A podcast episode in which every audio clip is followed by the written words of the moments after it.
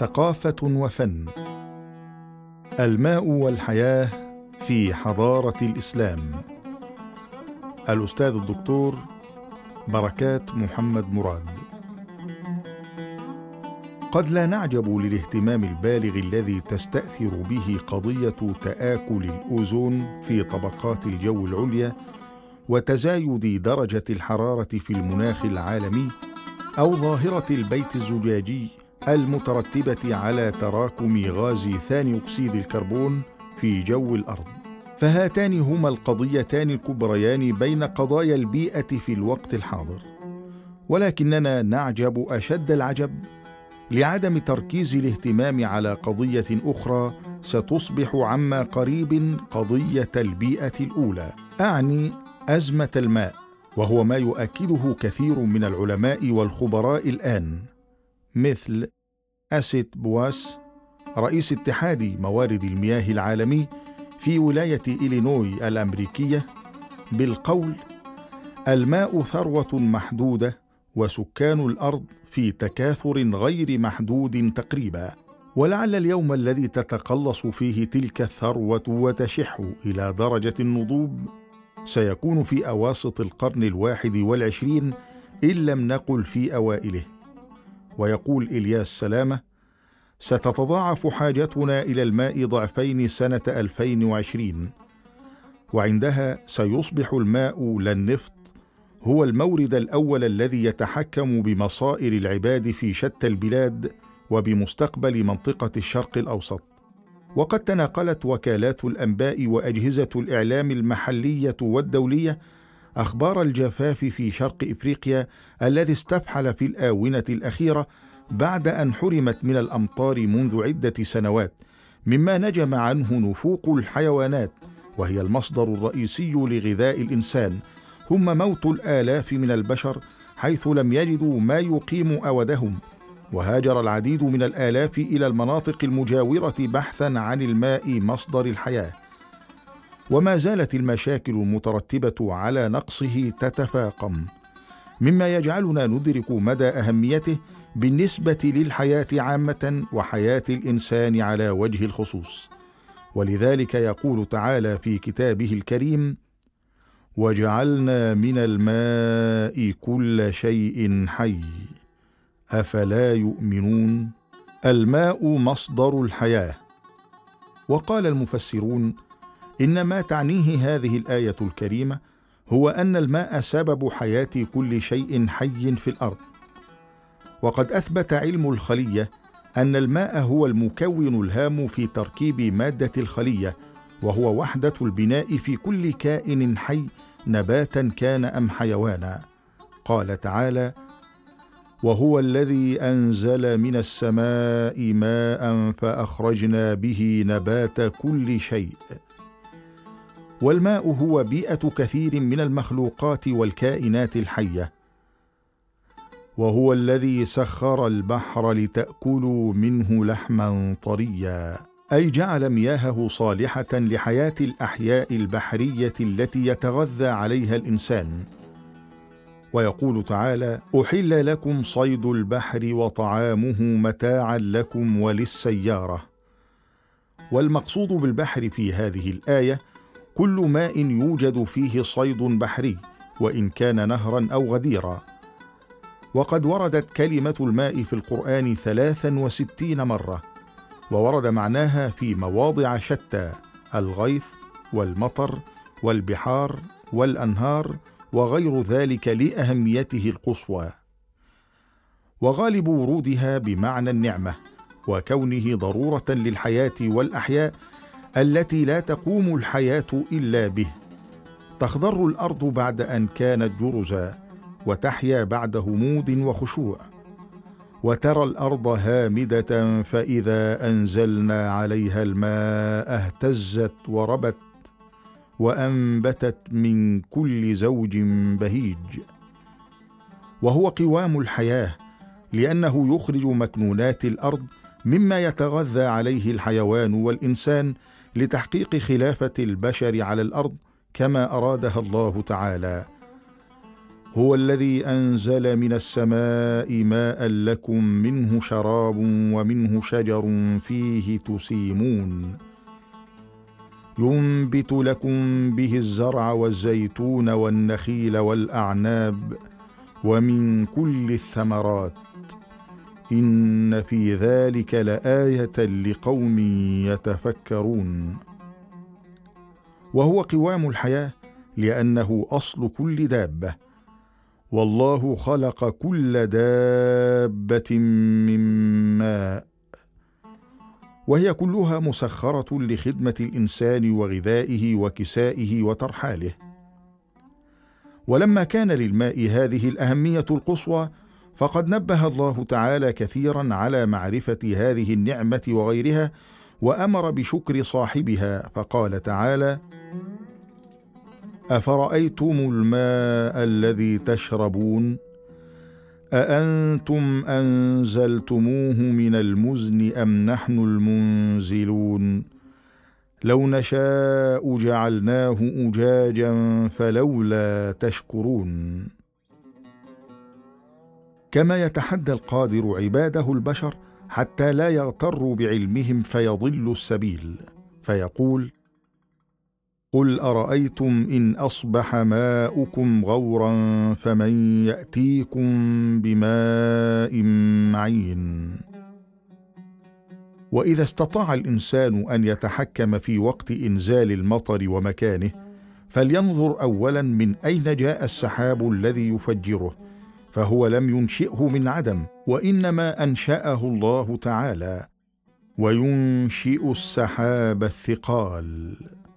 ولما كانت للماء هذه المنزلة الكبرى كان من الطبيعي أن تتوقف عجلة الحياة عن الدوران إذا نضب الماء أو ندر ولهذا تضافرت نصوص الشريعة الإسلامية في الحث على المحافظة على موارد المياه وعلى حماية الماء من كل العوامل التي تسبب فساده وتلوثه.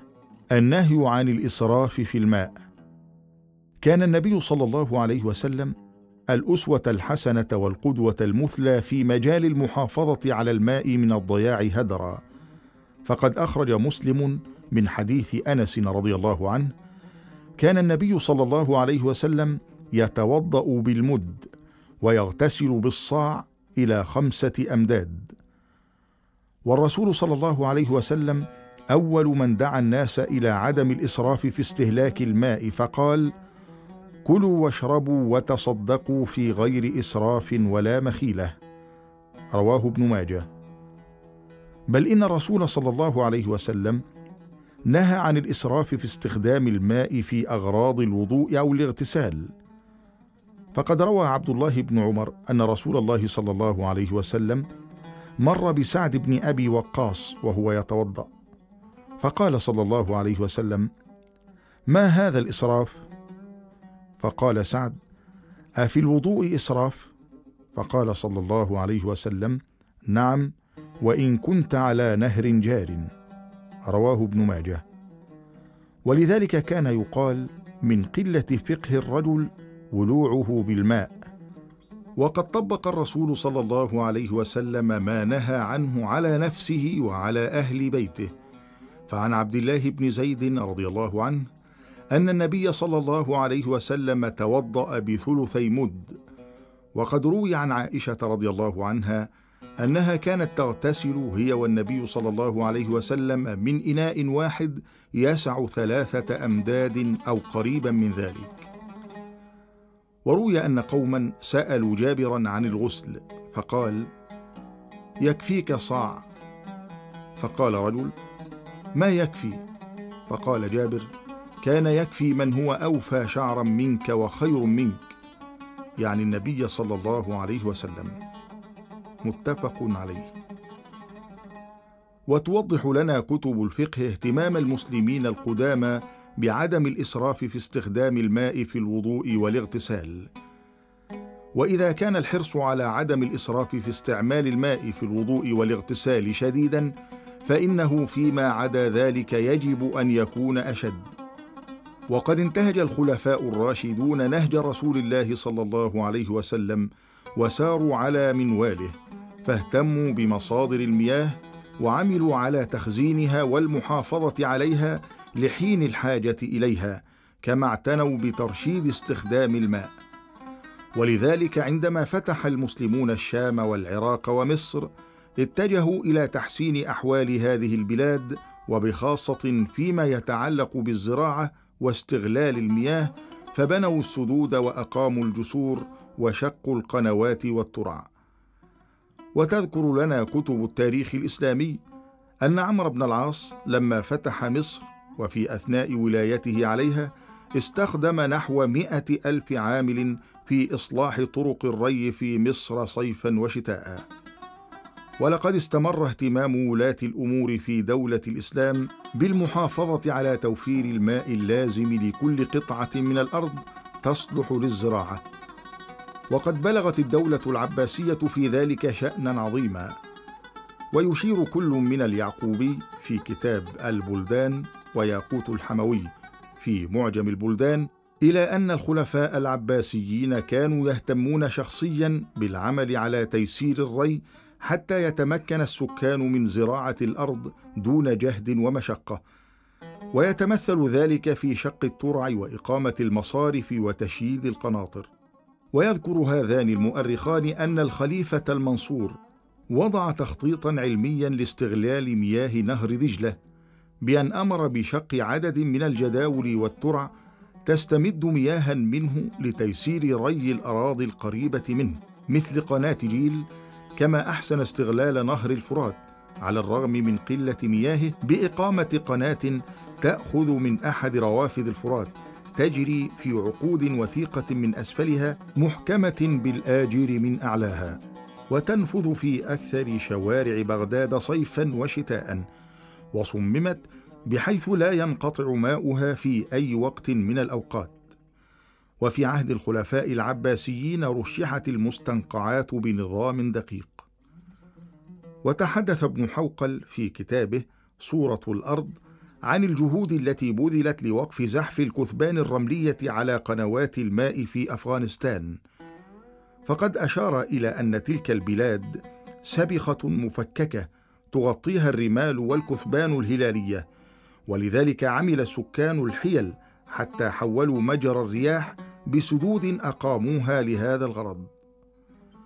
ولقد وعى علماء المسلمين الأخطار التي يمكن أن تترتب على زيادة مستوى مياه الري في الأراضي الزراعية فضلا عما يعنيه ذلك من ضياع هذه المياه هدرا.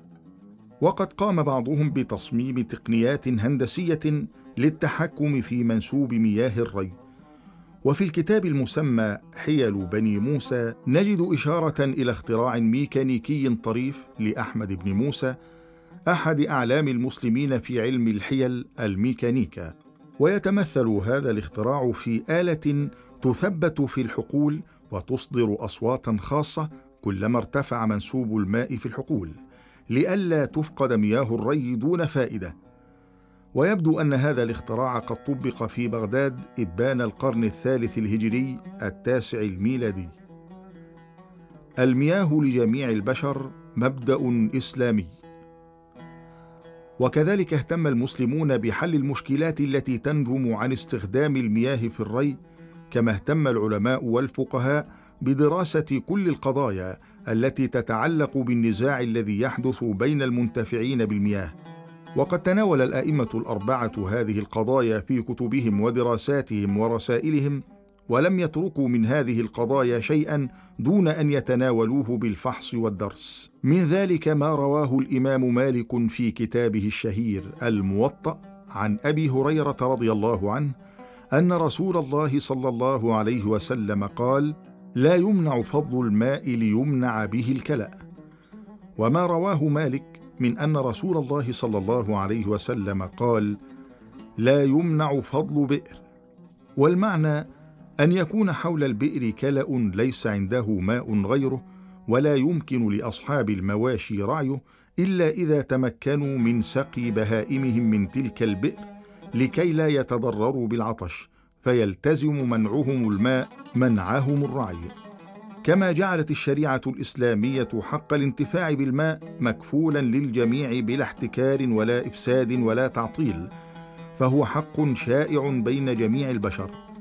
قال رسول الله صلى الله عليه وسلم الناس شركاء في ثلاث في الماء والكلأ والنار.